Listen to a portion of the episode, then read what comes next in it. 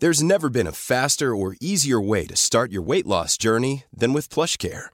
PlushCare accepts most insurance plans and gives you online access to board-certified physicians who can prescribe FDA-approved weight loss medications like Wegovy and Zepbound for those who qualify.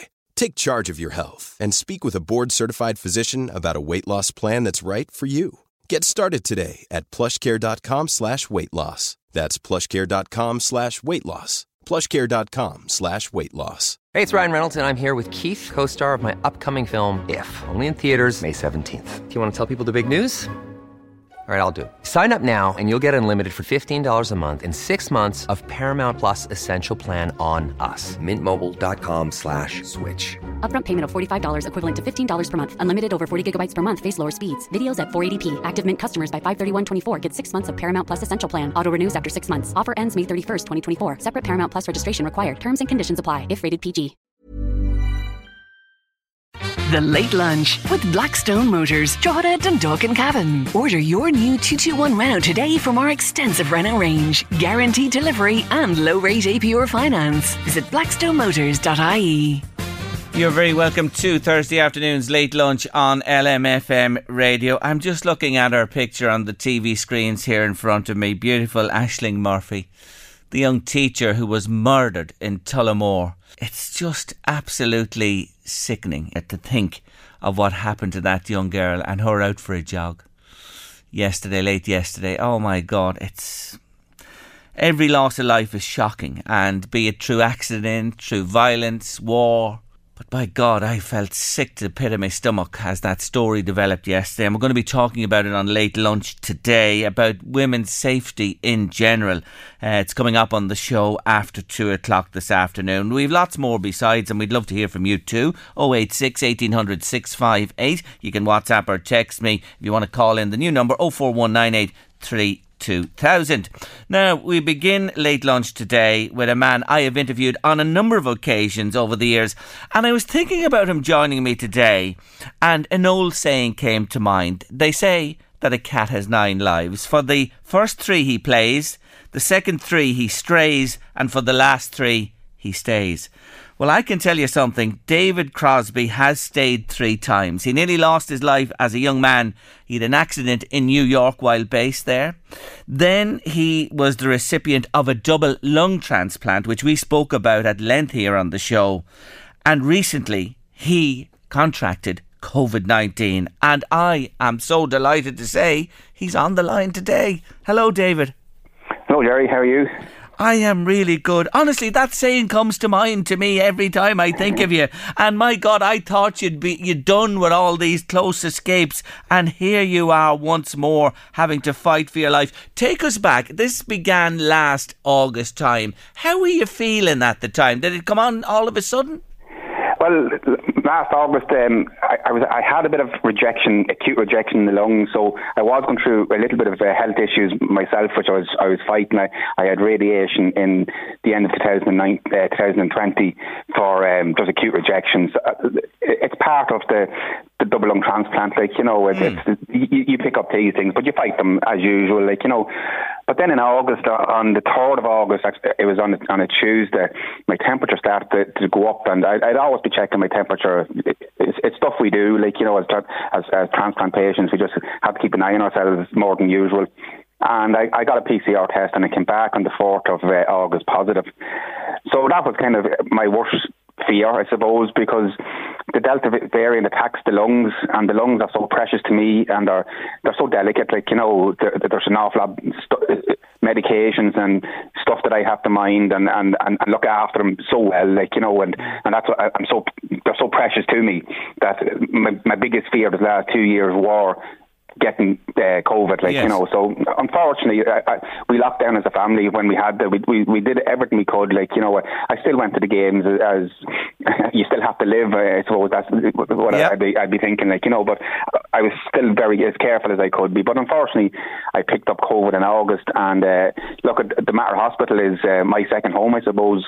It's it, it's just it's it's my uh, where I go my go go to place. Uh, they've saved me life, like you know, with the, with the transplant mm. before so I just went up to the, to A&E and presented. I said, look, I have COVID, and they checked the temperatures and they they did some gases on me and whatever, and they said they're going to keep me in for observation. And uh, I, I remember thinking when I went in the first night or two, this is the place I should be. I'm safe here. Um, whatever I need to get, I'll get it here. Like you know, so I, I, mm. I hmm. felt I felt relatively Uh, like everything else, I was going to come through it. Like you know, I felt confident. Yeah. I felt in the right place, and yeah, I'll fight this again. Like. And you did feel good initially when you were in there, but within yeah. 48 hours, the whole thing had turned on its head. Well, yeah, well, it, I was it was on the Thursday I went in, and the temperature started up for a few days for 40, 40 hours. It spike, and my temperature up and down, and, and my oxygen requirements became. I, I was on oxygen, and they had to give me more oxygen. So about a week after, I, I was in for a week, and my temperature went up to about 39 or almost 40, and it, started to come down a bit, and I thought, right, I, have got over it. I've, I've, climbed that peak, and I was I was on the, the way down, and I was going to be out in a few days. Meath Hill, my club were playing in the championship, and on the on the fifteenth, like this is about the twelfth, mm. and I thought I'd be home, like you know. But after that, that, that was a week after I was in on the, on the following Wednesday, and on the next Thursday, things just went bananas. Uh, my, my, levels went down, my temperature went back up. I was I was required requiring more oxygen the the COVID kicked back in again, and it started burning up me, me blood vessels, and my heart was racing, and I was I was getting very irritated, and uh, the doctors then had to reassess everything, and it came to the Saturday on the on the 14th. This was 10 days after I was uh, I, I, I was admitted. This says the things are very bad, David. That the, I was at a really low place and they had to uh, put me into an induced coma to try and uh, give me a rest because my body was fighting so hard against the COVID. And what they did was, I, I had been uh, vaccinated. I had my two jabs. I had my second one in June, the 22nd of June. I had my my second uh, vaccine, but because I'm on uh, immune suppressing drugs, those immune suppressing drugs would have lowered would have lowered the vaccine as, as well. So the vaccine wouldn't have been working as as, as good as it possibly could for normal people. Yes. So what they decided to do was take me off my uh, immune suppressing drugs and let my, my own immune system try and fight it, plus whatever was left of the delta. Now I do believe that whatever of the sorry, of the vaccine. So I do believe whatever vaccine was left in my system and my own immune system did fight, like you know. Mm. But uh, as I said, they put me into. I, I had to. Um, my, my family were called up. My wife was called up. My my three kids were called up, and the outcome wasn't good, Jerry. Uh, the, the, to be honest with you, if you were backing on a horse, I was I was way outside. Or like you know, um, they won't give me much hope.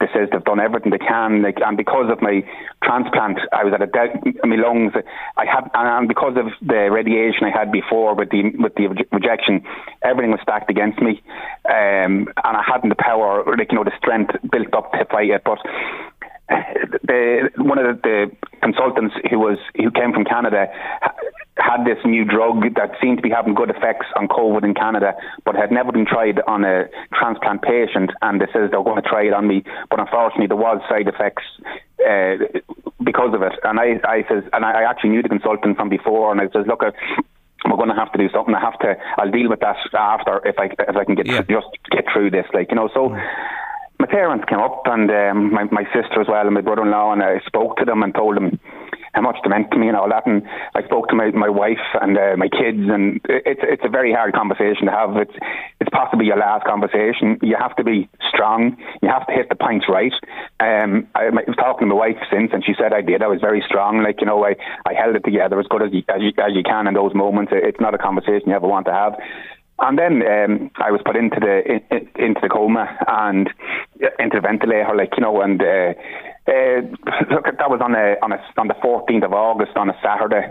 Um, my club Hill were playing the next day against Old, Oldcastle, and there was, there was six pints up in injury time, and the lost be a pint. Now, lucky enough, I was in the coma. I didn't get to hear about that for weeks after, or I could have been in the second one. But, um, uh, I was in the coma and uh, whatever, and I had a lot of psychosis and that, but uh, it was all dreams. It was my family, I suppose they had the, the, the biggest the biggest concerns and the biggest worries, yeah. and it was the following Monday when things kind of hit the fan again, and my, my all my levels went down, and the, the doctor says uh, he, if he doesn't pick up in the next couple of hours, they didn't give me much hope, like you know. Yeah. But I did. I, I picked up on the Tuesday and the following week, and I started improving a little bit. Um, they, they started reducing the sedation to see was I still cognitive, and uh, my, my wife was talking to me about the kids, and there was a reaction in my eyes, and, and my lips were moving a bit uh, when I heard about my kids, like you know. Could So you it- hear that? Could you hear that conversation? I don't remember it, but uh, my wife says anytime she mentioned the kids or anything like that, um, something flickered. Yeah. So obviously I was hearing it, but Yes. I don't remember it. Yeah. You know, so I, I, I had serious psychosis, dreams, and nightmares and stuff in the in the coma. That's all I can remember. And this was going on for about a week or ten day, or seven or eight days, and the dreams are happening, but um, I was getting tired of them, and I knew I had to be woken up. Kind of, I just, it's, you know, when you're in a dream, a normal dream, you just want to wake out of it, or kind of a nightmare. And in the psychosis, I was, I felt the same, but this is re- repetitive, and I just want to get out of it because they were, they were fairly serious, like you know. But um, everything was kind of tipping along for that week, and then the following uh, weekend uh, on the on the on the Sunday, um, I got bad again, and my parents and wife, wife and family were called again, and the doctors won't give me hope. That says he, he's at a threshold once more, but. I came through it again on that Parliament Sunday. That that was about um, that's what ten days into it uh, or whatever it was, and after that I started improving a little bit. Uh, my kidneys weren't working, so there was the dialysis machine was working twenty four seven to try and take the toxins out of my my system, or I could poison myself. Like, in, um, but then I, I started not needing as much, and they started reducing the sedation, and then on the I think it was the the, the, when did I come? About three weeks later, after after I was seduced, I I was put into the coma. I, I was brought back around, and it took another two weeks, I suppose, before I fully came around. I didn't just wake up and get this uh, uh, light bulb mo- mo- uh, moment that I'm Yes. awake. It, took a while. I, I thought I was in a different hospital. I thought I was in Belfast. Uh, I, I wasn't. You know, I wasn't. I was very disorientated. If you, if you know what I mean. And, Yes. and like I, I woke up and a couple of days after, I thought, right, who am I training? I, I was very involved in a lot of teams at Meath Hill and a few team, uh, uh, underage girls teams in Kingscourt. And I was training seven nights, so coaching seven nights a week, and I loved it. Like you know, when I woke up and I said, "Who am I training tonight?"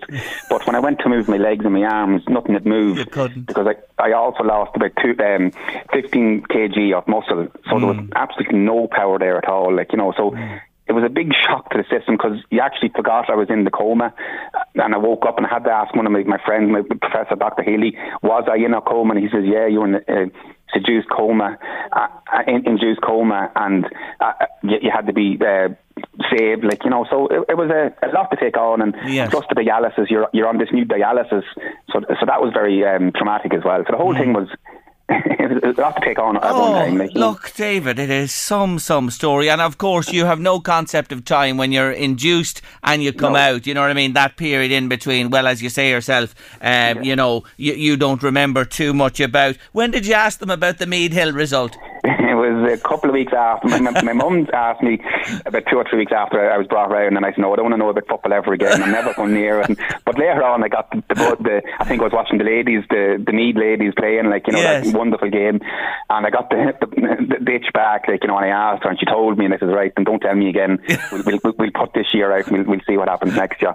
But um, it, look, it- it's just amazing the, the stuff that was through your mind, like you know, when you when you come out, out of these situations. And you have to start building again. Like as I said, my double lung transplant, everything was kind of going forward on the front foot and get as fit as I can. I, I did my three marathons, and I'm very proud of them. And I, I, I take I three more to do. I still want that Super Six medal. Um, I'm still determined to try and get there somehow. I, I hope so. This is kind of like a half time break, if you, if you want to call it that. So. Um, at the minute, though, I have to recover and I have to take it slow, which is not my normal way Yes. of going on. But I, I just have to listen to the medics and the doctors, and I'm, I'm very, very grateful for all the, the wonderful staff in the Mar. I'm down in Cavan where I'm doing my dialysis. Like they're they're just an am- amazing, uh, amazing people. What they gone, gone through all this crazy world we're in, and to, Mm. to be still be so professional about their job is just it, it, it, it touches me every morning I wake up. I just it's, it's so it's so close to my heart. Oh, they- they're done. remarkable people. But listen here, you are a remarkable man to come through this. Another big fight on your hands for your life. And I, I have to say, I think your wife Katie and your children, Erin, Dara, and Kira as well, what they went through. You know, uh, those final conversations, wondering would they ever talk to dad again, all that type of stuff. Oh my God. Yeah. it, that's all. Like you know, it's, it's not something you ever want to put on, no. on any family. Like you know, and, and small children growing up. But you you hope that positives come out of it. Like like everything like everything in life, you yeah, you have to try and yeah, and, and search for the positive in every in every in everything that goes wrong, and that's what I've always done. Like you know, mm. that's what got me here. Like you know, so that and I hope it it relates to, to the family as well. Like, yes, you know, anyone listening. yes. There's rumours that you're on commission in Kingscourt Church. Is that right? Candles. That, that's that's what I'm, I'm, I'm trying to to get for the charity because uh, I've been prayed for a lot of times, and a lot of people have, have, have prayed and gone down to did novenas and knock for me, yes. and I, I appreciate everyone because as I said, I couldn't I couldn't speak for a while, and I, I don't know if that's a good or a bad thing. You, you, you can determine that from my wife later on or whatever, or how she looks at it. But um, I, I, I was talking to Father Jerry and they said maybe I should get a, a cut out of the candles and put it to the charity because there's an awful lot of people with good wishes and, yes. and support me. And, and when you're in a bad place in hospital and you're you're really low, when you get these messages, my, my wife was reading them out to me and the nurses are reading them out to me and they just give you so much strength and power. And you say, right, I'm not sitting down, I'm going to fight. And it helps you when you're learning to walk, when you're learning to make those steps again. And you you mm. know, and then I was out today in Dún a Rí. I, I did my mile walk, like you know, and the mile walk now is like a marathon, and every day when I was in the Mater was a marathon because it's a foot. You're, you're woken up at six o'clock in the morning with a, a, a, a to get your sugars, a prick in the, in the finger to get your sugars sorted, and your breakfast and your nebs, and it's just a it's a it's a, it's a twenty two hour shift, like you know. So yes it's it's it's tough. But look, at uh, life's not always easy, like you know, and, and, and, that's why you have to just keep keep going forward. Oh, you're fantastic, man! You're inspirational. You really are. So you the dialysis continues for the time being with you. You're back, as you said. You're walking again. You're building your strength up and your muscle as well. Do you will you come off the dialysis? You hope to do that in the future. I'm, I'm not sure. Um, the, the, the the kidneys are asleep. I'm on dialysis uh, three times a week, Monday, Wednesday, and Friday in Cavan. I get up, I get a, up at six o'clock, go down for for half seven, and it's a three and a half hour dialysis. Um, I'm getting used to it. Uh, it was very hard at the beginning because it, it, affects your blood pressure and it's it's very tiring. Like you know, it takes a lot out of you out of the system. You, you have to. Clear, it took a while to figure it out because when when I woke up, I was on a renal diet, which means I, I lost a lot of weight, and the, the dietitian was saying you have to gain weight. I said no problem. I gain weight with, with chocolate bars and whatever, but I can't have any of those good stuff anymore. So mm. the, the, diet is a it's a very specific diet, and it's a tough diet. And then the dialysis takes it out here. But I, I asked the doctors just let me get through Christmas and New Year, mm. and not to rock the boat. I just want to spend a quiet, nice family family time with the kids and my wife, and and, that, and, and we did that. But and I, and I said in January we start kicking forward. So it's January now. So I'm talking to the doctors now on Friday, and we, we start. There is a couple of different options. Yeah. I can stay on on dialysis. Um, I, I could hopefully the kidneys might start working again. So um, that's my number one option that I'm hoping. And if not, there's a possible transplant.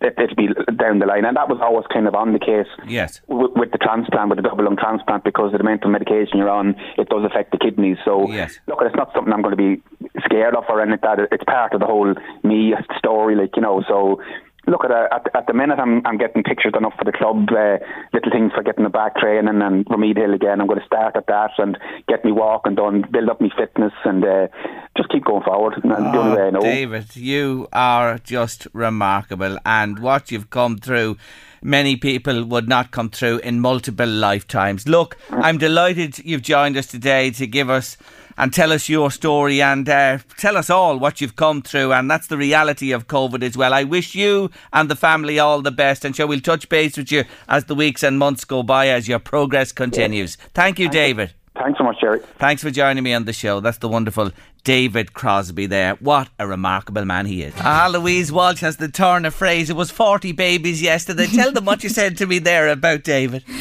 I, I told David he should do the lottery tomorrow. Yes, well, Saturday. Should. On Saturday, yeah. Buy a ticket. Everybody's in for the big jackpot. He should, isn't he? Incredible. I know you've mm. spoken to him as well a lot about it, and he's just a remarkable man, and his outlook, Louise, it's fantastic. He's not morbid Won't about it or anything. No, no, no. The man is, and he, he has a crack about it there. But you can imagine your children and your wife, and you, you know, tell him though. Imagine less than knowing 50, that yeah. it could be a chance, and you're saying, "Yep, this could be my last goodbye to them." My oh my, and knowing that, yeah.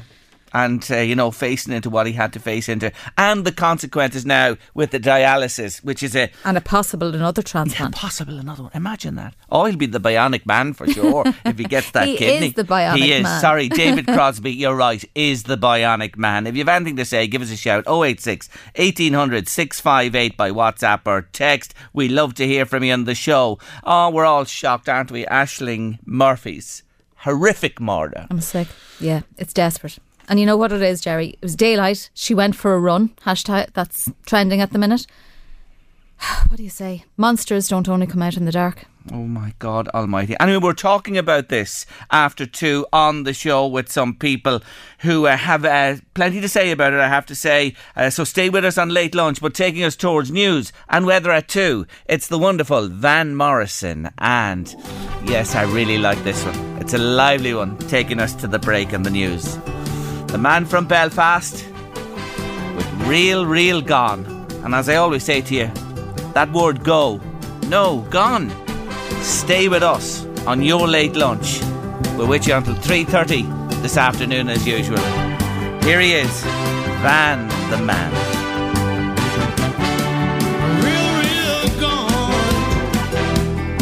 Now we're going to talk on late lunch for the next while about the safety of women in Ireland and it's amazing. Uh, last autumn here on the show, Banba Goulding joined me and we had a riveting conversation about this very topic. And she sprung to mind today, first thing with us, and she's back with me on late lunch. Banba, nice to talk to you again. Hi, Jerry. Happy New Year. Nice to be on the show again. Many happy returns to you. How are you feeling today? I've just seen and, and uh, experienced what's happening in terms of reaction to this absolutely catastrophic murder. How are you feeling? Um, I think, like every other woman I know, and uh, it's social media has blown up and I've seen exactly the same.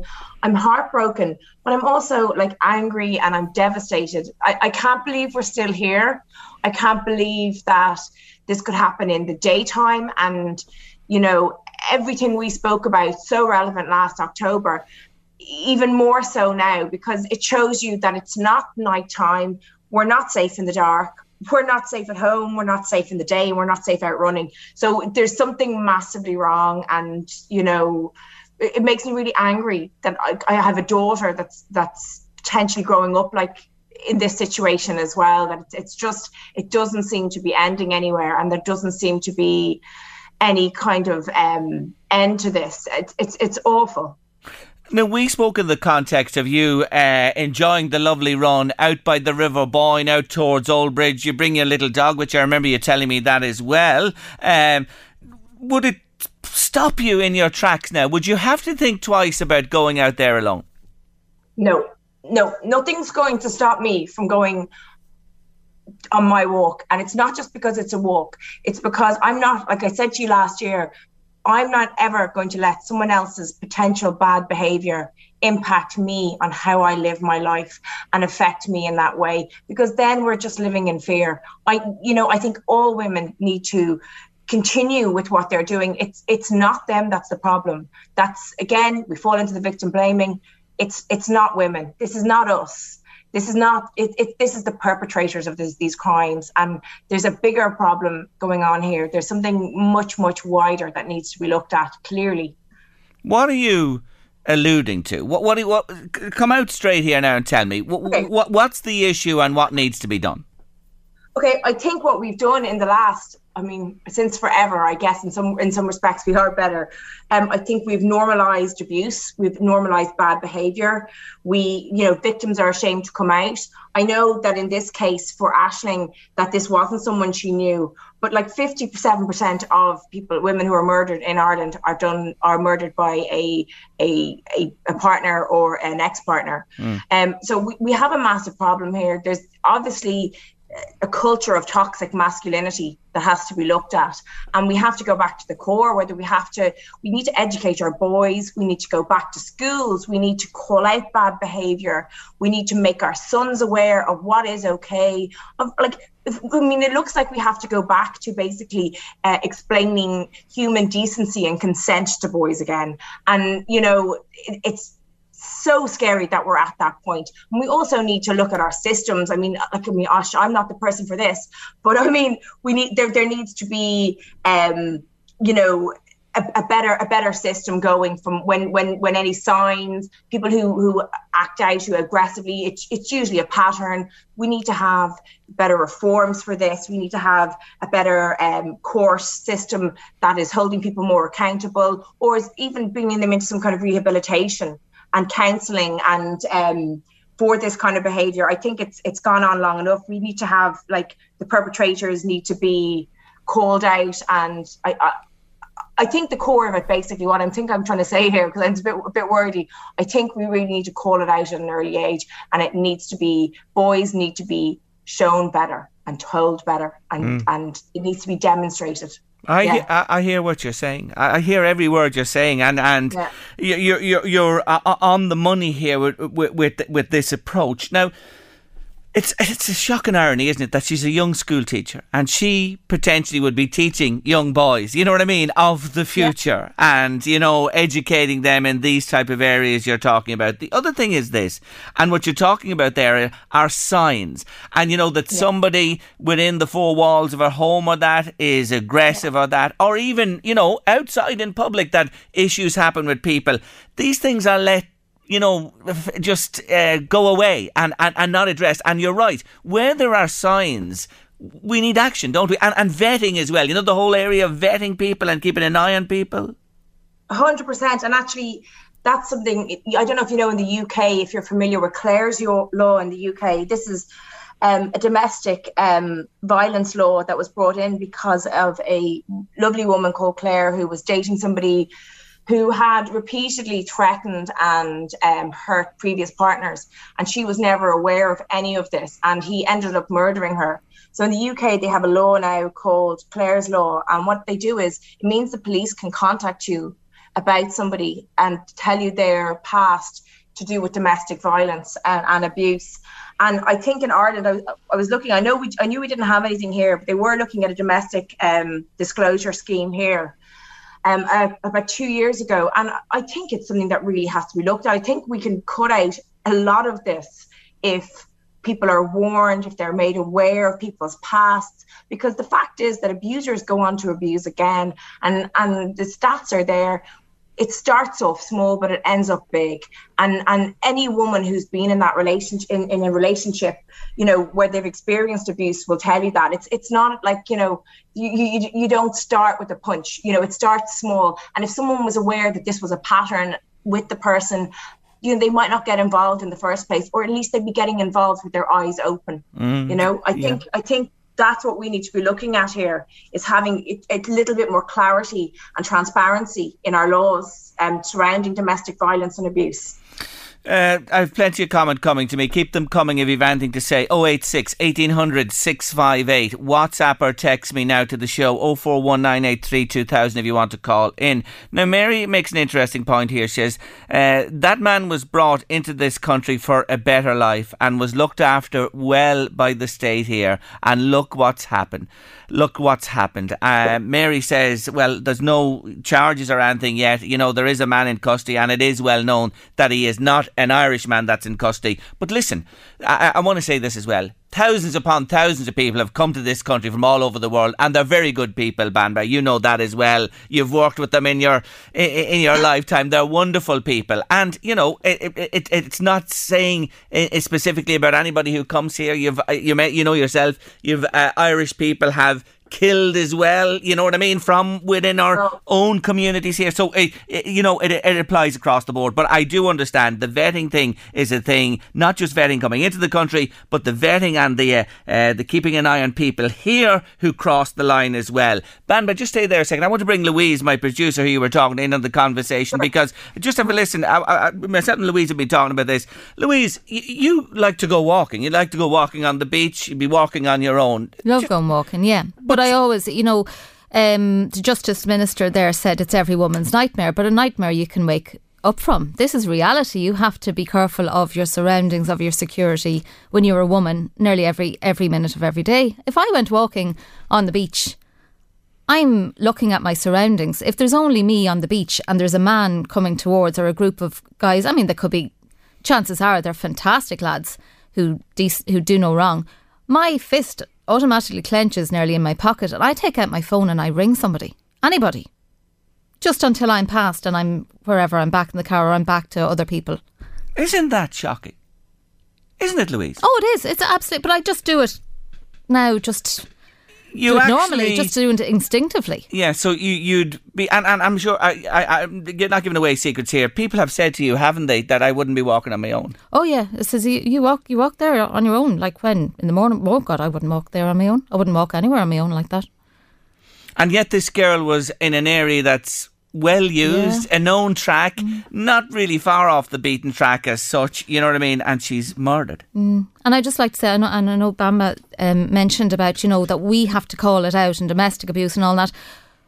The men have to play their part too. If if there's a man and in a company of friends, male friends, and he's starting to talk derogatory about women, what are the other lads doing? Are they pulling him up on it, or are they just laughing along with it?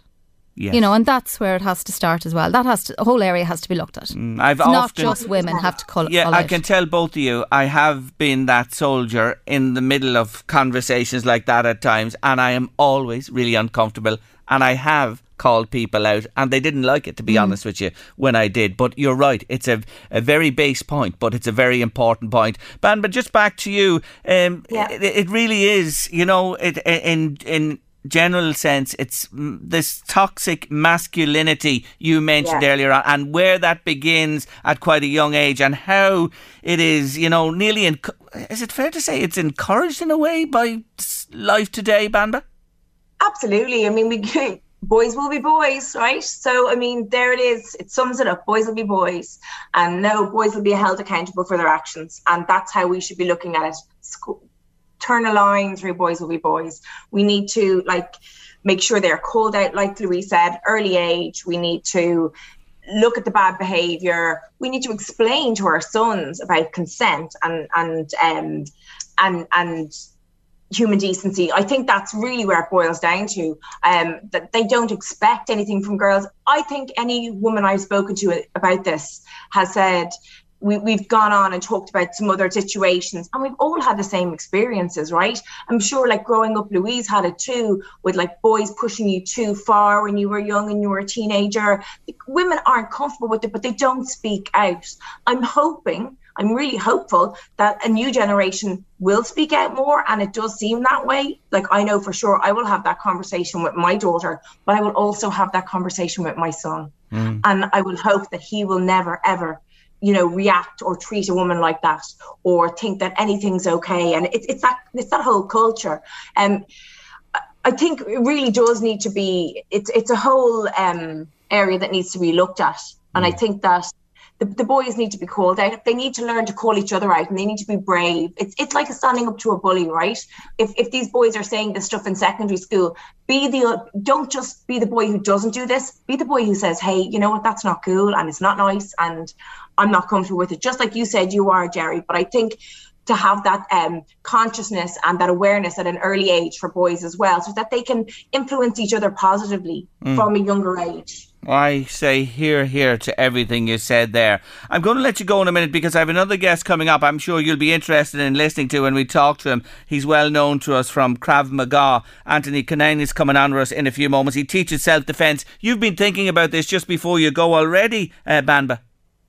Yeah, just to, to say, and this isn't even a plug because this isn't really something I'm, I'm doing for um, myself. It's not a it's not a it's not a profit um, project. I have been actually speaking to someone in the last couple of days about running a local um, self defense class for women. It's not just self defense; it'll be a little bit more awareness and, and you know keeping safe.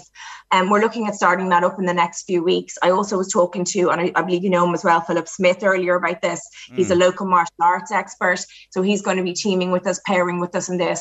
We're not doing this for, we're doing this for the community. So, um, if anyone is interested in that, I'd love if they reached out to me. I'm on Facebook, I'm on Instagram. Send me a message. I'll get you all the details when we have them. I'd love as many women to be out there feeling more comfortable and more empowered to go for a walk, to go for a run, to feel like they have the tools in place that allow them to live their lives as normally as possible and without living in fear. Ban Ban Goulding, B A N B A N Ban Bond, to give it the uh, proper, uh, proper pronunciation, B A N B A N Goulding on social media. You'll find her yeah. there, and that is a, a, a, very decent offer. And I know Philip as well. He's a great guy, and I wish you well with all that. Thank you so much for joining us again today. Thank you so much, Jerry. Have a great day. Thanks, you guys, too. for having me on. Take care Thanks. of yourself. Bye bye. Bye bye. That's Banba Goulding there uh, speaking to us on late lunch. We're going to take a short break. We're staying on track here. Your comments are coming in. I'll get to them. Uh, send them to me 086 1800 658 by WhatsApp or text. But uh, we're talking self defence next on late lunch. Some of your comments to us on late lunch. Angela's been on to say, My daughter is 23 and a school teacher in Dublin. I worry about her every single day, Jerry. This is just simply shocking. In my book, it should be a life for a life. Now, there's nobody charged with anything yet. There is a person being questioned, I will say that. The people that support the likes of Love Island and other sex promoting television productions should share the guilt for what happened yesterday, says a listener. It's not just about abuse from spouses, etc. The government needs, firstly, to stop letting every Tom, Dick, and Harry into this country from other countries without vetting them. It's an open house for criminals from elsewhere. There are rapes and assaults going on all the time that are never brought to book, and no vetting on them. The government have a lot to answer for, says a listener today. And I will add to that by saying that, you know, there are rapes and uh, attacks carried out by our own. I say that again. I, you can't just single out, you know, uh, people who, as I said, there are hundreds of thousands now at this stage have come to live here and the, the new Irish and the wonderful people and they contribute and they work hard and they're decent people as well. It's across the board. But I do know there is an issue with the vetting. Uh, and I think of the case of Shane O'Farrell, God, God rest him. Shane, poor Shane, 2011 was mowed down uh, by a driver and a guy who came from Eastern Europe. And he had a criminal record the length of your arm. And he was able to come to this country and leave this country subsequently. And his poor mum, Lucia, who I know well, is still campaigning for answers and justice there. That just springs to mind as I think about this uh, uh, on an aside. Now, I'll come back to your comments because standing by is a very good friend of ours on Late Lunch. He's a brilliant man. He has taught so many people self defence through his wonderful Krav uh, Maga, and his name is Anthony Conan, and he's with me on the line. Hello, Anthony. Hello, Jerry. How you doing? Thanks for having me. Uh, not at all. I'm pleased that you took time to join us today on the show because this is a subject you know you and I have touched on through the years, and here we are back again today. Just devastate the devastation in Ireland for this poor young teacher, Ashling Murphy, and her family, and what's happened. Anthony, come back to you again and the area you work in and the the young people you're working with, boys and girls. What's what are we to do, Anthony? Well, uh, there's, a, there's not, an awful lot of issues to talk about, um, Jerry. Uh, I have to say, right now, at this moment in time, I am extremely angry uh, about what has happened. I'm really, really angry about this, what has happened to Ashley Murphy. Uh, uh, absolutely devastating and horrific act uh, carried out the, against this young girl, 23 years of age, a primary school teacher, in the prime of her life, out running, you know, just d- doing what normal people do uh, uh, and to be attacked uh, and brutally murdered in the way she was is absolutely devastating. And I, my heart uh, goes out to her family and her friends. It's absolutely devastating. Uh, I'm, I'm, I'm just, I'm, I'm in shock, and I'm very, very angry too. But you know what I always do when I'm angry, I use it uh, for for good. I use it and I channel it uh, for good, and that's what I always do whenever I feel the way uh, this this anger and such devastation. It's absolutely horrible. And feeling that and understanding, you know, what you've seen in your lifetime, and, you know, you've had to, uh, you know, help people who've been the subject of assaults as well, and you've you've taught so many people to defend themselves through your business, as I said, Krav Maga. A couple of points that you would say from your work and moving in the community and that. We heard Banba Goulding, who was with us a little while ago, talking about toxic masculinity. She says this seems to be, you know, uh, the root of all evil from a young age with boys. What's your experience? Look, uh, to, to, be honest, uh, we've we've talked about this before in the past and about education from a young age, and, I, am really glad to hear your recent uh, guest there speaking about this about education from a young age. It's extremely important. For the last nine years, I have been working on programs in secondary school uh, and I've been I've been working with hundreds, actually thousands of young individuals. And I've learned so much, even with the programs that I'm teaching in the schools. I learned so much about the behaviours in young individuals also. Like, like for instance, there, if I, like yesterday, I was teaching 80, 80 young girls in St Vincent's School there in Dundalk. Uh, you know, uh, uh, next week I'll be I'll be teaching in, in the Louis, the, the, the Louis Secondary School. That's an all girls school as well. Throughout this year, I could be teaching hundreds, maybe up to a thousand young uh, secondary level uh, uh, students. And like for instance, there on Monday, I had a group in to my own school uh, from uh, a, a, certain secondary school in Dundalk, and I, it was a mix. There was girls and boys. And in mm. the first class, I always do in this program, I always talk about you know, about uh, that men, that young, that guys do not have, they have no right to make any girl feel uncomfortable or, or, or in fear in any way. And this is something we always talk about. Whenever I talk about sexual innuendos or inappropriate behaviour around girls, you know, the heads go down with the guys, you know, because they know they've done it before. They know they've said things before they shouldn't have. And they're embarrassed and there's a, there's a look of guilt in their faces and they're looking at each other. But, well, the girls, they're looking at me and they know, and you know that, that has happened to them. And they're, they're listening attentively because they want to know, they want to learn, you know. Mm. And these programs are practical based. You know, these programs that I've been doing for the last eight years are practical based. They're scenario based and they have proven to work. But I've been only given the chance to do them in County Louth. You know, uh, and yeah. this is the problem here because I, I over the COVID uh, closure, you know, my school was closed. I, I run a full time school, and over the closure, I decided I was going to uh, get on to TDs and senators all around Ireland to try and create a, a national safety plan to, to be promoted in schools all around the country. And I came up with a, a guidelines, everything structured, the whole lot. I had meetings with uh, with senators and with TDs trying to organise this, and they were saying all the right things, but there was no action being put in place. Yeah. And this is a massive problem. Uh, I got a response from, from Norma Foley, the Minister of Education, and talking about the PDSD uh, booklet that they, they, they, they run out in, in post primary education. That is a, like a professional de- development and support service. And the, the actual teachers in the schools, they are trained in this and they actually teach it in the classrooms. But reading through this booklet, this is not practical. It's not scenario based. It's not what's going to teach these young people uh, and these young guys in specific, you know, how, how, how to treat young girls and, you know, and the issues that are on the ground. You know, this is this is a, a far-reaching problem here, uh, Jerry. You know, mm. there's a lot, lot to deal with here, you know. Yes, and, and, and, and I know we have only a few minutes to talk about it today, but just yeah. uh, before we finish up, th- th- you've made a couple of very interesting points there.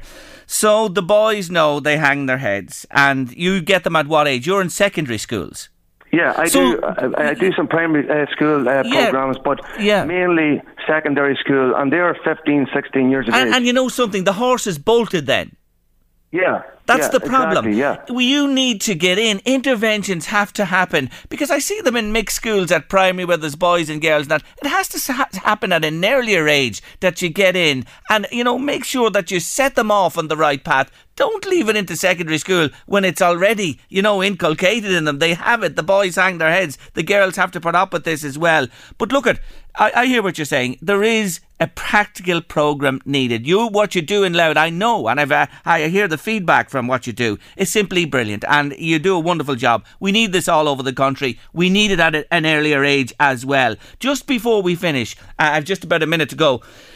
You teach girls to look after themselves, that they can mind themselves when they're out and about. Should every child, every girl in particular, know how to mind themselves? Is, or is that an indictment on us?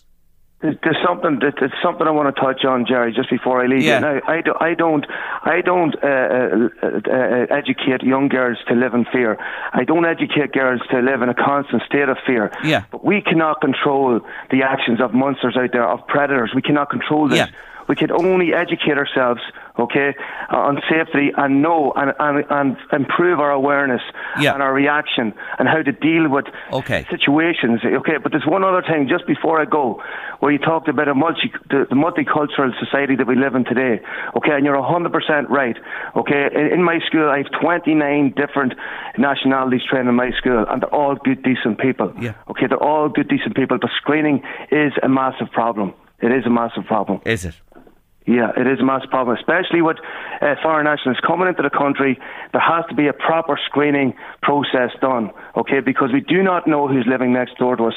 We do not know their criminal history, and this is a problem. Okay, okay that that's another aspect of this whole situation that's arisen now and, and come from the death of that poor young woman. Absolutely it terrible. really is terrible. terrible. It is. Anthony, keep doing what you're doing. Keep plugging away, pushing for that programme and doing the real good that you do every day. Uh, that you go to care. work. Thanks a million, Anthony. Thank you for joining Jerry. me. Take care now. Bye bye. That's Anthony Conan there from Krav Maga. Great people, fantastic guy, and a really decent man. He really is. Anyway, there's lots of food for thought there, but we're, we're, we see where the, the deficiencies are, where the the gaps are, and by God, we got to plug them. We really have respect, respect, respect. Though that is the word for everybody, man, woman, and child, but especially for women. Oh, the comments are coming thick and fast. It's uh, not shocking uh, that uh, Louise calls a pal when passing a group of men, says a listener. We all do it. We teach our daughters to do it. Do you know one in three women have been assaulted sexually in some form or other? Whether it's catcalls or a guy getting aggressive when you turn uh, back at him uh, when he's calling you names, down to a physical grab or worse. It all happens, Jerry, says a listener there. Carrie Farrell, nice to hear from you. Chelsea's mum, just reminding me of uh, Chelsea story, which we featured on the show here, where she went through, she went to hell and back. Uh, Chelsea with a man who was uh, stalking her, and as Carrie says, uh, after uh, getting time in jail, he moved to live within 20 minutes from where Chelsea lives. And the law has to be changed down here as well. That's another aspect, says Carrie this afternoon. Thank you for getting in touch with me. I'll come back to your comments presently, I promise you. Anyway, we move on on late lunch today for part two of our series on nutrition and good health. And I'm delighted to welcome back to the show the wonderful Rachel Graham. Hello again, Rachel. Hi, Jerry. How are you? I'm good. I suppose that just before we get into as a woman today, in the light of what we've been talking about here for a while, um, I take Yeah. it you're just shocked and horrified like the rest. Yeah, because I have a daughter who's a very similar age, and I have to say it was a real shock to wake up to that news this morning. Uh, very upsetting, and uh, under the circumstances that it happened, and I think particularly at this time of year when you know everyone is trying to turn over a healthy leaf, and that girl was just trying to look after her health, and I just think it's it's it's so tragic, it's so shocking, it's it's awful. I think for any mothers out there, just thinking of their daughters of a similar age, um, it's. Uh, harrowing. Just I, my heart goes out to that poor family. Oh, like like all of us, Rachel, it's it's just really hard to take. It is, and you know they say mm. things are a watershed. And by God, I hope this is a watershed in Ireland o- Yeah. on these matters. Let's pray that that is the only possible good that could come out of this absolute devastation. Anyway, look, you're with us today to talk uh, about weight loss uh, and in the context of the foods uh, that support weight loss. And you know what I did uh, with you in mind coming on today? I went into a website, I think it's in the USA, called everydayhealth.com. And interestingly, they do the four best weight loss diets, they do the two that are in the middle, and the six worst. so there's lots of food for thought here. But look, anyway, uh, from your perspective as a professional, Yeah. food, we can eat foods uh, that we can enjoy and are wholesome and healthy that will help Yeah. us drop the pounds or kilos. Yeah, I mean, I think it's really about maintaining a healthy weight for long term health and for future proofing your health. So, I mean, that's what I'm all about, and not really about fad diets at all, because they just promote a, an unhealthy relationship with food where you're cutting out whole food groups and all of these things. So, you know, it's it's like it's trying to get a, a quick fix, which at the end of the day, it doesn't work because it's unsustainable. So when I talk about key foods that support weight loss, it's about um, just identifying certain types of foods that will really support your health long term.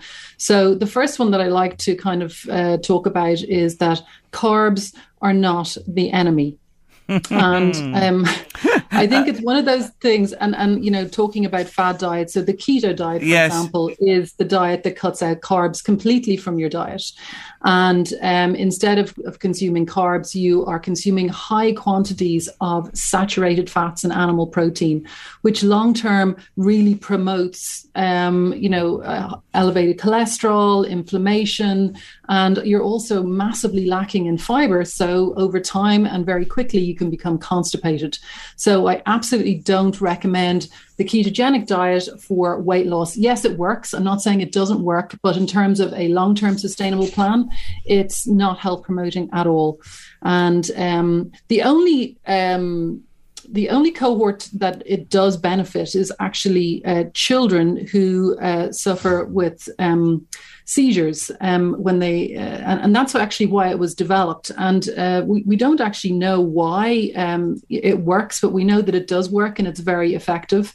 So, um, you know, I think that that's the only instance where um, a keto diet would be recommended. Beneficial. So and, you, and, the other one, just uh, sorry for cutting across, is the Atkins diet that's low on carbs too, isn't it? Yeah. Yeah, exactly. And it's also extremely high in animal protein and saturated fats, uh, both of which you know, um, are, are just really not health promoting at all. So you're instead of having the focus on the, the health promoting foods like fruit and vegetables and whole grains and beans and fish, the emphasis is again on things like butter and uh, cream and eggs and meat and all of these things. So it's just again, it's it's cutting out whole food groups that are it's just not healthy for for um, our long term. Do I take it that you're not a fan of diets? You know, even though I said to you I had looked them up and I have the four best, the mm. two in the middle, and the sixth worst. You're not a fan yeah. of diets per se.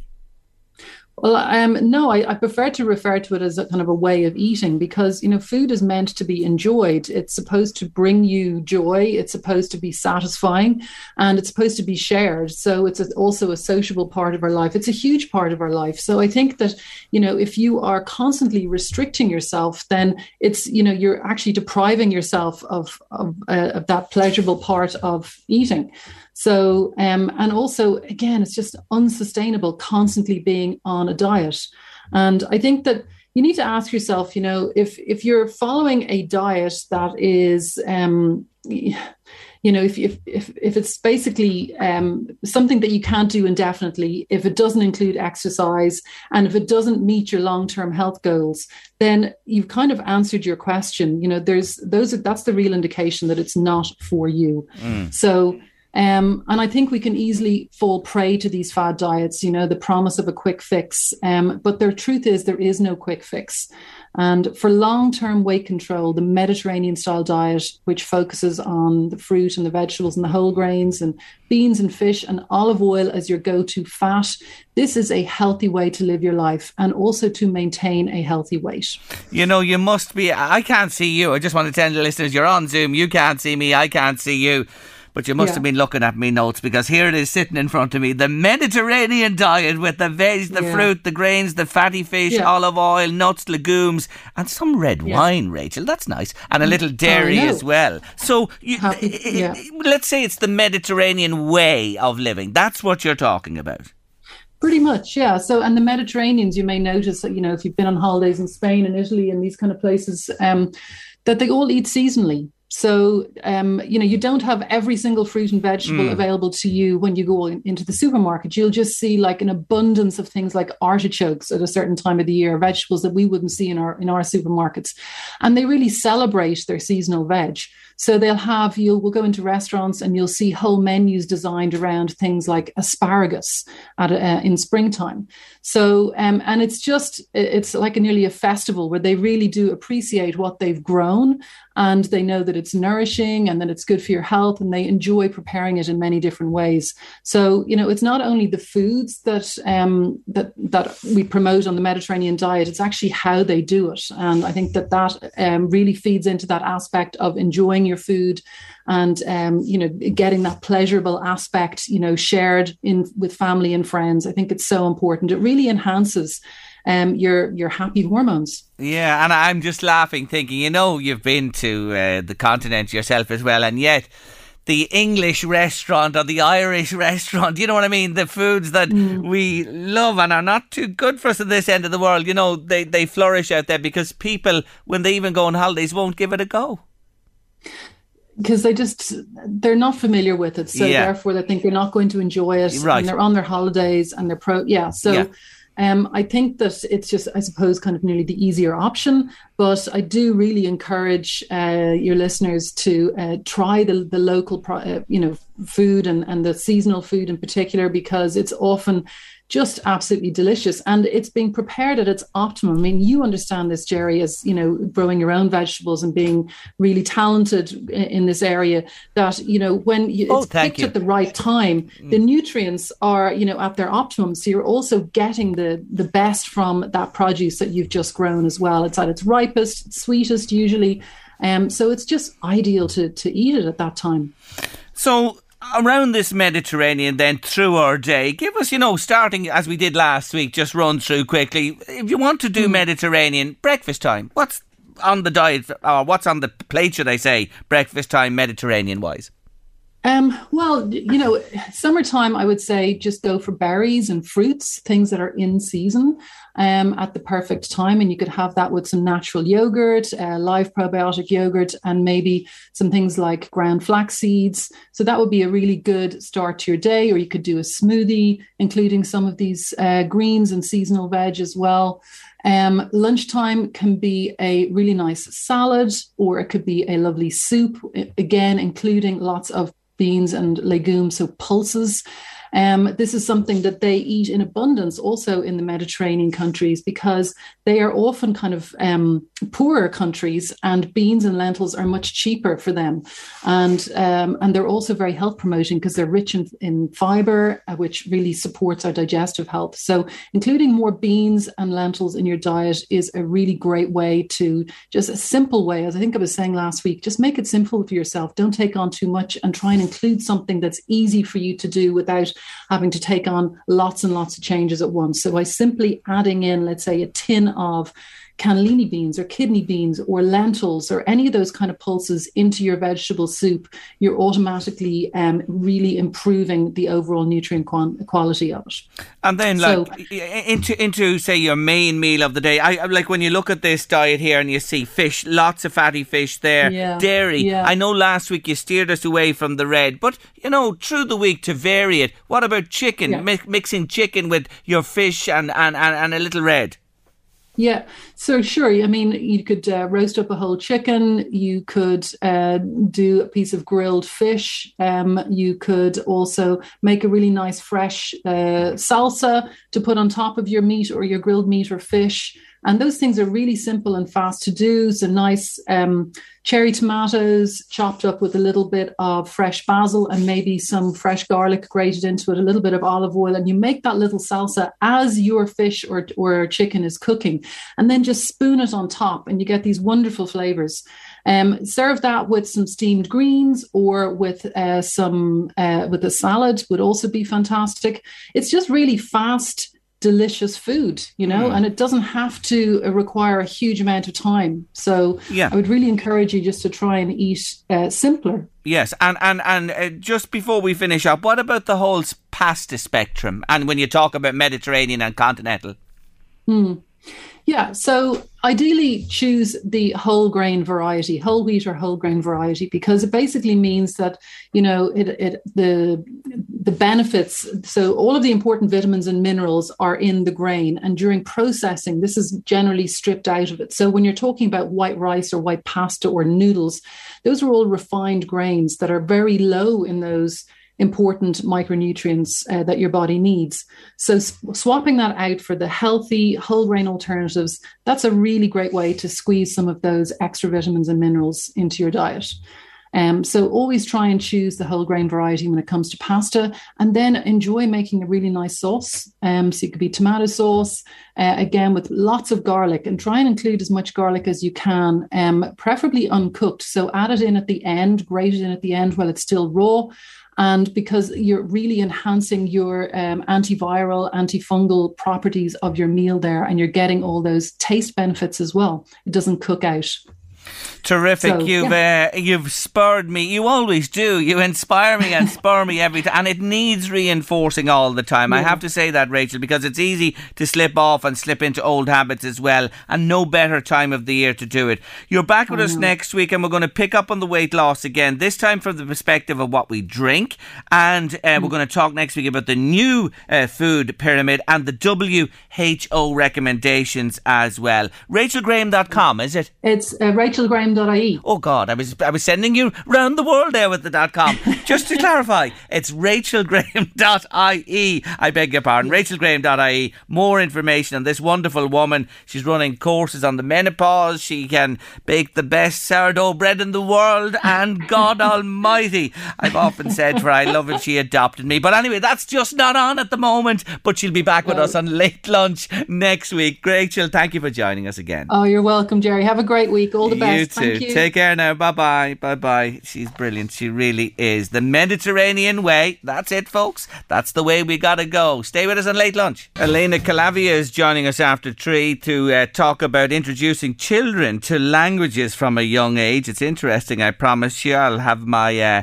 belter from Pretty Woman to bring to you and more. Besides, Jerry, lovely to hear from you, Jerry McNally. Yes, you can eat the skin of salmon darnes. I eat the skin of all fish, to be honest. I love it, especially if you if you if you shallow fry it at that and it's crispy and that. But you can eat the skin, Jerry. Confirmed, it'll do you nothing but good. It's not to everybody's taste, I have to say. Peter's back to us, and I'm delighted to read this. Peter tells us he lived in New York in the 80s and 90s when things were pretty bad for women in the city. They all carried a small bottle of mace in their bag, which they sprayed in the eyes of anybody if they came near them. If you got the chance, I suppose, or you weren't bundled to the ground. But the mace does work. It blinded them, and uh, it it saved a lot of lives. I'm sure it did over there. But it's shocking to think, Peter, that we've come to that. But perhaps we have. It's another aspect of life here that is changing and will change into the future. But respect, teaching respect especially to boys from a young age. That's coming through loud and clear and vetting and highlighting people who live here who may have a propensity to attack or be nasty to women. It's Elton John into three. Now, uh, just back to your comments for a moment, and I'll say hello to Aoife Bradley, our fitness trainer from Navan. Uh, she says, like the whole country, my heart is absolutely aching for what happened to Ashling in Tullamore yesterday. Her life taken from her when she went for a run. How often have we all done this? And yes, we should be safe. Tomorrow at Blackwater Park in Navan at 4 o'clock tomorrow Friday, join myself, Chloe, and Ava as we go round the track to show our deepest sympathy for Ashling. Hashtag she went for a run. Bring a candle, bring the buggies, the scooters, wherever you need. Hopefully we'll see you there. Blackwater Park, 4 o'clock tomorrow with Aoife Bradley and the crew in Navan. Well done to you there. Lovely gesture. Now, my artist, nah, that's last year, Jerry. That's last year, Jerry. My soundtrack from movies and musicals this year. It's Pretty Woman this week. And when it opened in 1990, the movie, listen to this, took in 11 million dollars across the US in the first week, 12 million the second week, was number one at the box office for a month, ultimately grossing 178 million in the US, a further 285 million dollars worldwide. $463 in 1990, $463 million in 1990. Not bad for a 14 million euro investment initially. Rotten Tomatoes, the definitive movie reviewing forum, gave the movie a just above average 64% review. The New York Times said of Pretty Woman, it's not a love but a money story. Oh my God. In terms of big awards, at the Golden Globes, both Richard Gere and Julia Roberts were nominated for Best Actor Actress, with Roberts winning the gong for Best Actress. But at the Oscars, yes, the movie, Julia was nominated again for Best Actress, but the movie won its Oscar for its music. And from the Academy Award winning soundtrack of Pretty Woman, here's another belter from Go West.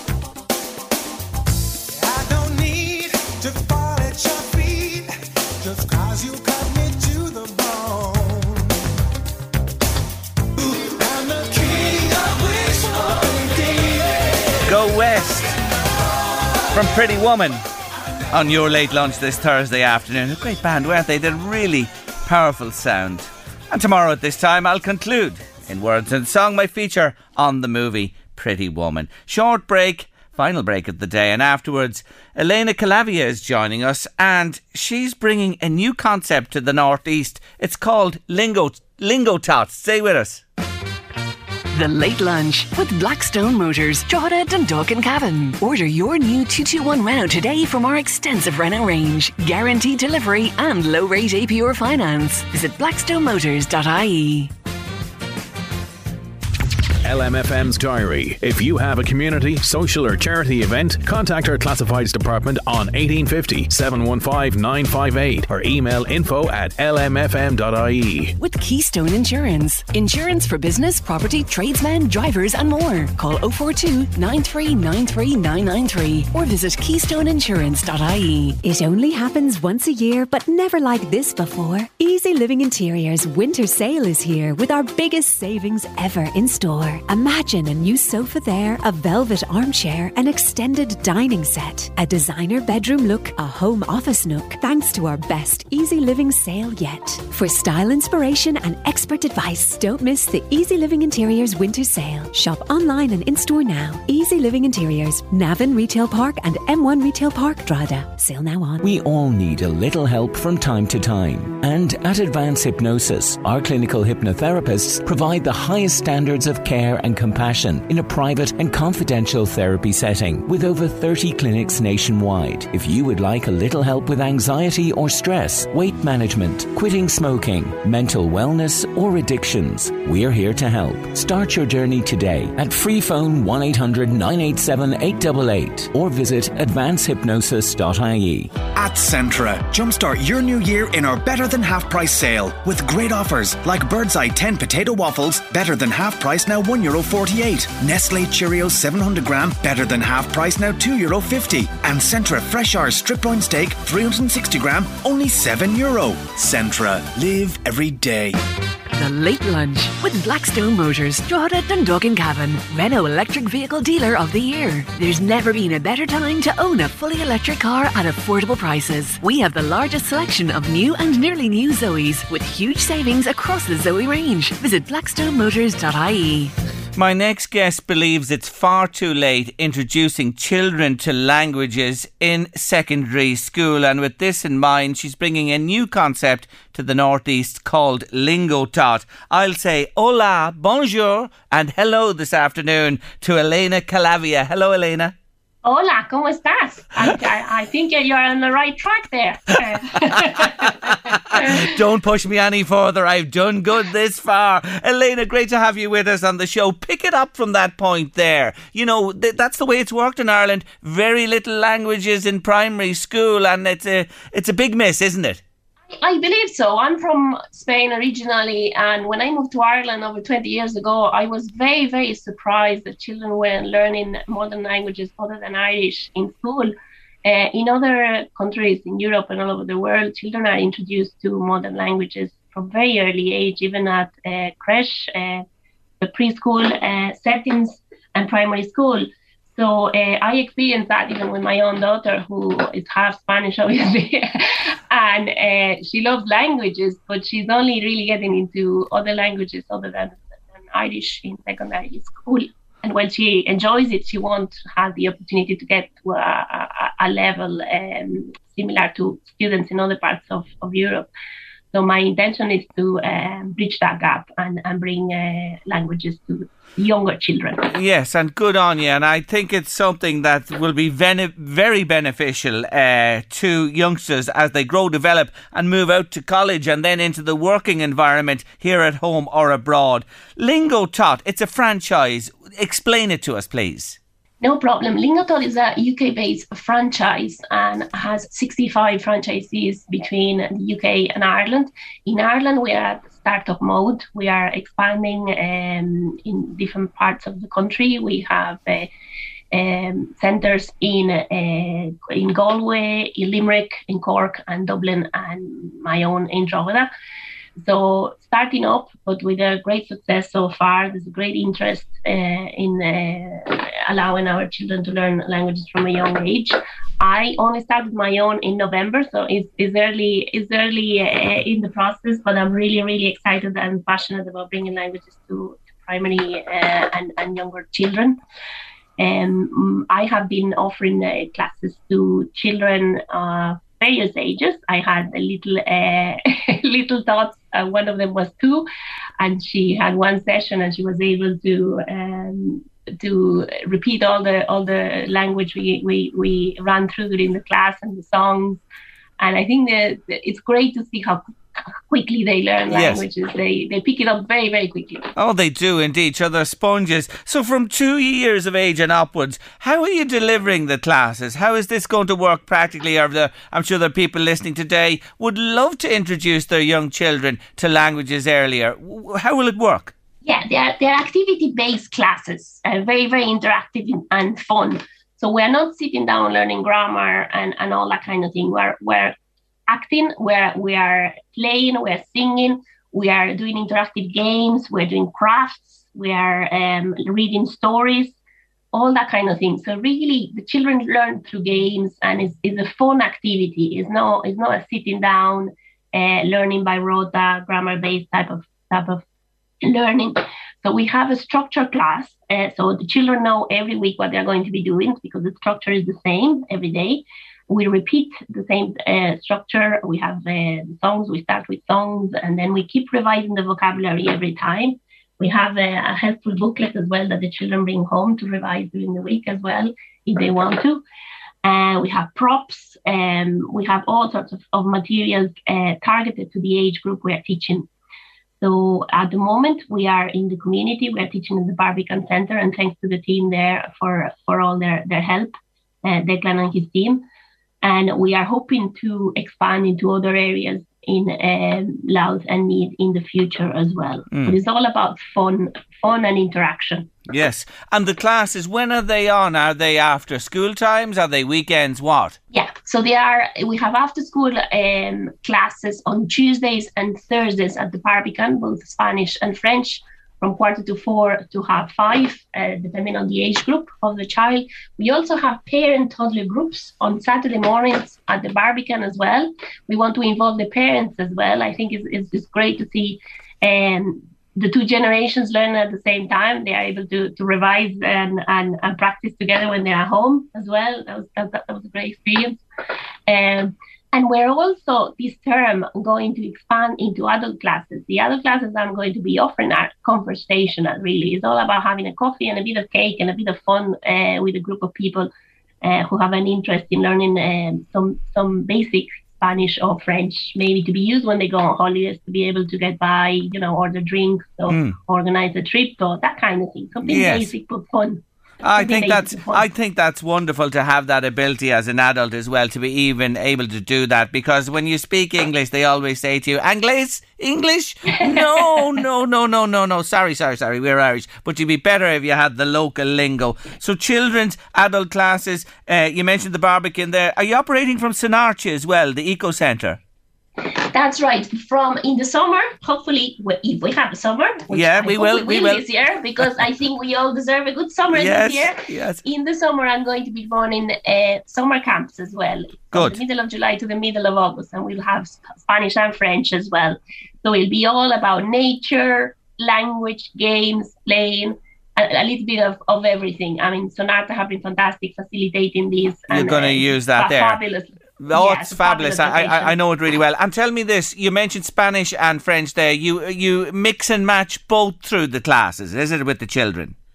No, I will have uh, dedicated classes for both languages. Okay, so, you'll be I- doing French in one uh, or Spanish in the other, whichever you choose to.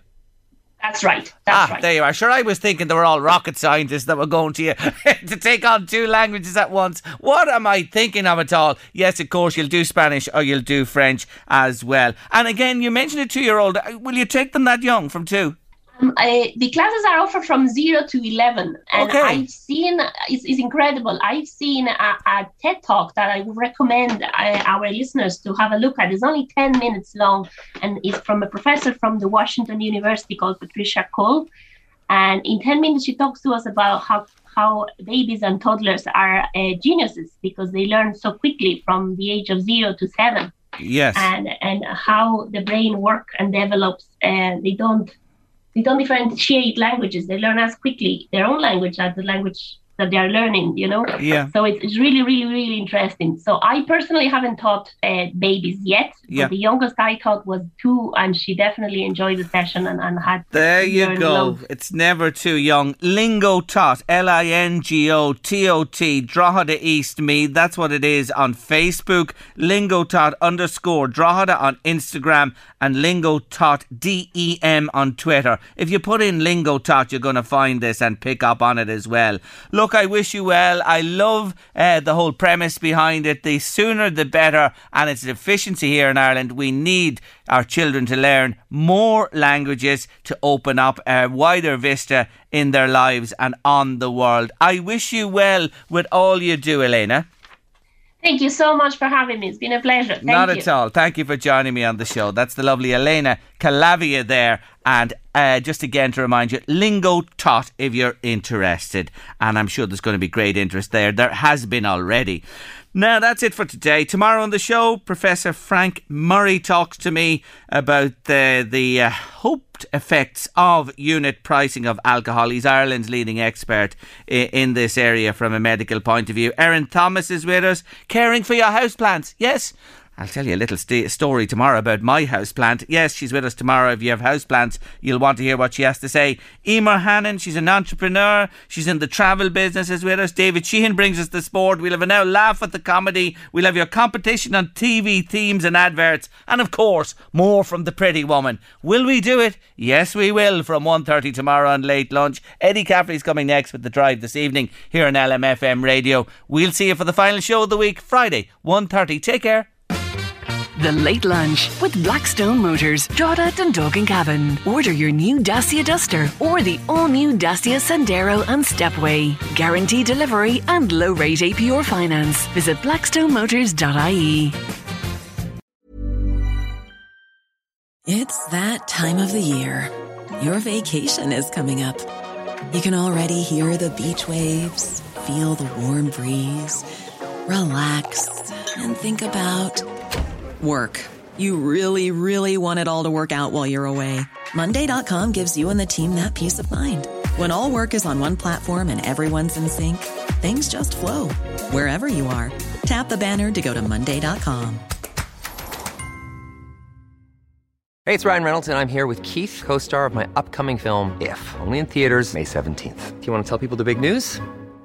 All right, I'll do it. Sign up now and you'll get unlimited for $15 a month in six months of Paramount Plus Essential Plan on us. Mintmobile.com slash switch. Upfront payment of $45 equivalent to $15 per month. Unlimited over 40 gigabytes per month. Face lower speeds. Videos at 480p. Active Mint customers by 531.24 get six months of Paramount Plus Essential Plan. Auto renews after six months. Offer ends May 31st, 2024. Separate Paramount Plus registration required. Terms and conditions apply if rated PG. Many of us have those stubborn pounds that seem impossible to lose, no matter how good we eat or how hard we work out. My solution is PlushCare. PlushCare is a leading telehealth provider with doctors who are there for you day and night to partner with you in your weight loss journey. They can prescribe FDA-approved weight loss medications like Wegovy and Zepbound for those who qualify. Plus, they accept most insurance plans. To get started, visit plushcare.com slash weight loss. That's plushcare.com slash weight loss. This is the story of the one. As head of maintenance at a concert hall, he knows the show must always go on. That's why he works behind the scenes, ensuring every light is working, the HVAC is humming, and his facility shines. With Grainger's supplies and solutions for every challenge he faces, plus 24 7 customer support, his venue never misses a beat. Call quickgranger.com or just stop by. Granger, for the ones who get it done.